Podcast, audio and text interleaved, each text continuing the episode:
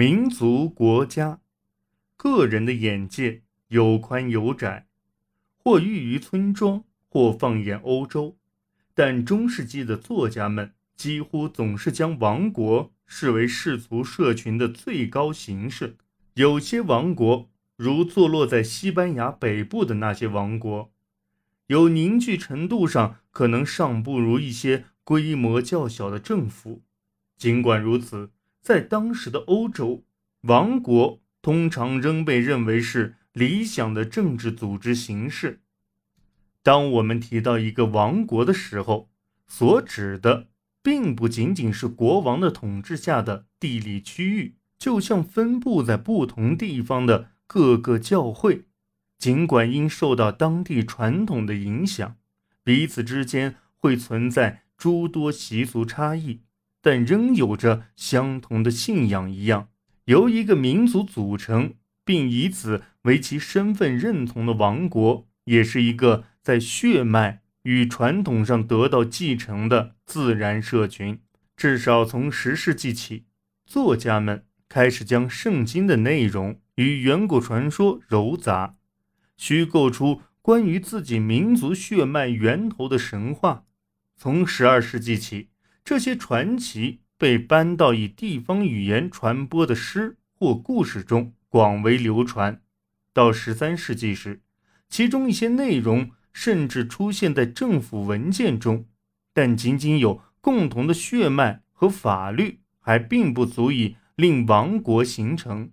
此时，在政治上出现了一个至关重要的突破，在很多地方。过往千年形成的对王权的忠贞与共同血缘和法律铸就了集体归属感不谋而合，其中部分原因在于，在中世纪的政治管理中，代表和磋商日益得到重视。但若就此认为中世纪的议会和国会正积极地构建现代的意志政府，就错了。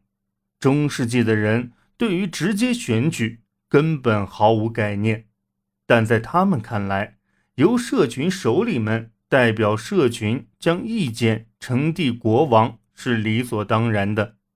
将地方社群与王国社群连结为一的做法，为中世纪国家的建立奠定了基石。王国社区是英格兰独有的一个概念。英格兰分布着众多王国，但直至公元九世纪晚期，才出现了一个国王将他们整合为一。但即便在此之前，这些王国长期以来都有一个共同的身份认同：讲同一种语言，遵从同一个教会，有着同一个名字的单一民族。当时人们的身份认同尚很模糊。到十世纪，英格兰土地上的丹麦人入侵者和那些恰好有着丹麦血统的英格兰人之间的间隔已经很分明了。一零六六年，诺曼征服并没有创造一个新王国。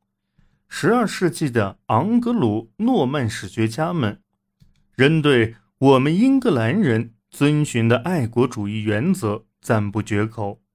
征服者威廉。在英格兰称王二十一年，顺风顺水。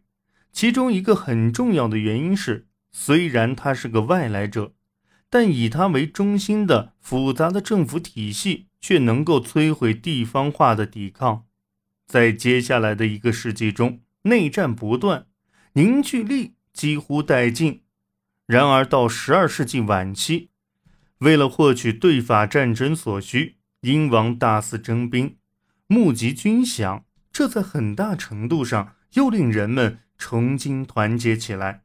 同法兰西国王们在诺曼底和法国其他北部领土上发生冲突，是诺曼征服留下的最大隐患。对此，反对的力量已经凝成一股绳。到十三世纪，王国社区的概念被提出，用以反对过度膨胀的王室需求。对此，王室政府采取的措施并非一味镇压。十二世纪时，王室法庭开始让法官们在全国巡回审判，推行统一进程。期间虽有怨声出现，但通常是对腐败的投诉，而非针对王室控制的原则。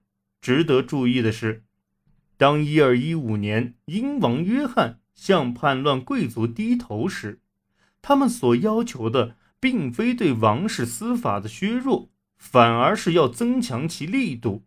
十世纪初，法兰克王国刚刚一分为二，尽管双方都偶尔会以法兰克王国自居，但二者都尚缺一股国家凝聚力。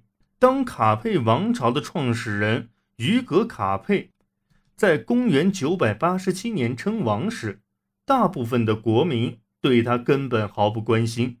但卡佩王朝可说是个长命的王朝，即便这仅仅因为王室的男性继承人总是适时诞生，且王朝的政治势力仅限于巴黎周边地区。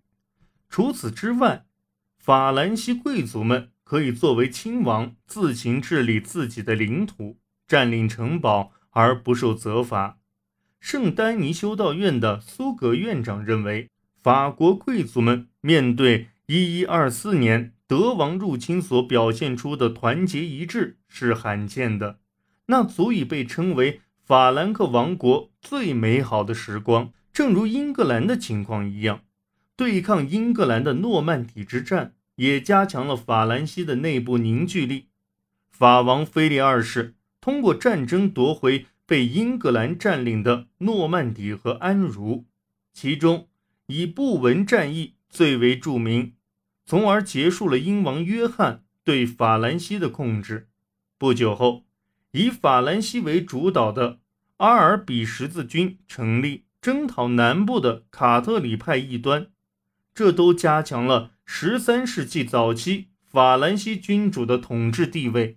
这时开始出现法兰克人是特洛伊移民的说法，这种现象。产生绝非巧合，至少在起初，统一法兰西王国的意识建立受阻于奥伊语及奥克语之间的语言障碍。